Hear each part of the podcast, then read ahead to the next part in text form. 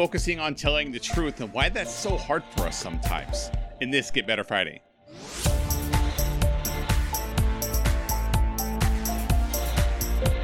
It has been a while since I've made one of these, and I'm in a new space, and I'm in practicing being in that new space, and so I'm very happy with where I am right now. And I've taken a break from making these as I've shuffled around, and I've also taken a break because I'm just in a mode of listening. A few months ago, a couple months ago, I lost my job. I was laid off, and in that time, I've looked for another job. I've landed another job, which I'm very, very thankful for, and I've also moved to across the country. And so in this time, there's been a lot of disruption for me, but there's been a lot of disruption in the world. And so I've been very focused on just listening, just trying to listen to as much as what's happening to as many different people and from as many different perspectives as possible. And before I really get into today's topic, that's what I want to ask you is I'd love to hear from you what you've been listening to.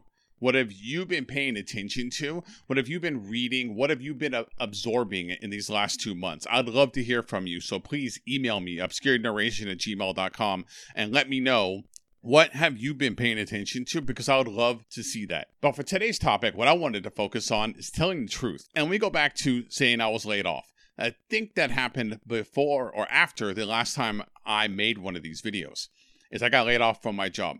And at that time, I took it personal, which is the thing that you're not supposed to do. You're not supposed to take it personal. But I took it personal. I took it as though it was me. I was the problem, not the company, not the virus, not all the problems with the economy that are caused by that, that it was me. I was the one that was the problem. And if we reverse back in time, when I first got into marketing, I dealt with a lot of imposter syndrome. So when I got laid off, I came to the conclusion based on that imposter syndrome too, as all that stuff came flooding back, that it was me and that they finally caught on that I was a fraud. And it took me a while to parse through that and to come to terms with what it was about me and what it was about the economy and the job and the company and everything that was happening, what was best for me. It took me a while to go through that.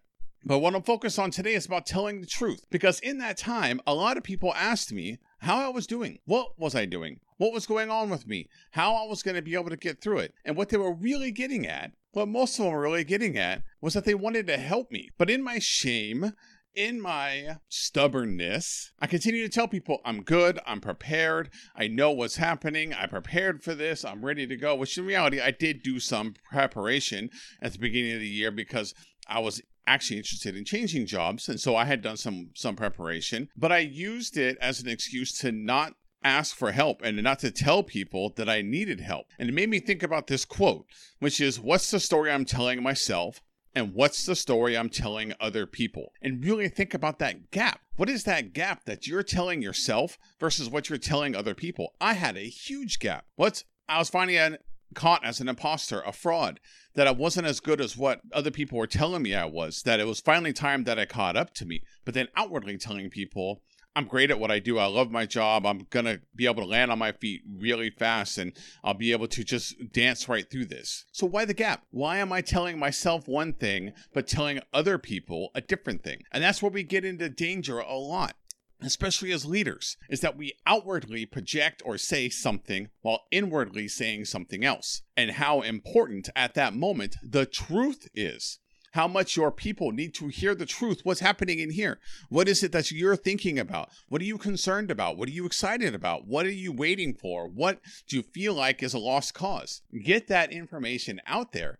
Don't say, we're doing great, everything is good, we're a close-knit team, we're a family, everything's going to be good, knowing internally it's not true. Your team is far apart, or you're not getting close to your mission, or the company's not doing very good, or you picked a direction, it ends up being the wrong one, we need to pivot. The difference between what you're telling other people and what you're telling yourself is the truth, and you got to get the truth out there. Now, sometimes we do it the opposite direction. Sometimes we come up with something in our head, we say we work on something really hard, we know that we did good work, we tell ourselves we did good work, we're proud of that. And then outwardly, we tell other people, oh, I just put this together really fast. oh, I'm sorry I didn't have enough time to put in all the work into it. We self-deprecate. And I'm going to give an example of that. You put together a really good slide deck. You know you're good. It's good to go. It's as best as what you can do. And then you tell other people when you show up to the presentation, sorry I didn't put as much work into it as I wanted to. Sorry if it doesn't make any sense. I'm sorry if these slides are going too fast or if I'm talking too fast, if there's not enough information. We immediately go into self-deprecation mode. So go to the truth. What you know the truth is, is that you're good and that you did good work. So tell people the truth. And that's what my message is this week. And I'd love to hear from you. What's an example of a time where you didn't tell the truth? You had one thing in mind and you were outwardly telling people something different. I would love to hear what that is. Email me, obscurenarration at gmail dot com, or get me on Twitter at Dom Corvo and let me know what one of those times were. What was something that you were doing something publicly, but privately it was something different? I'd love to hear from you. That's all I got for this week. I'll see y'all next time.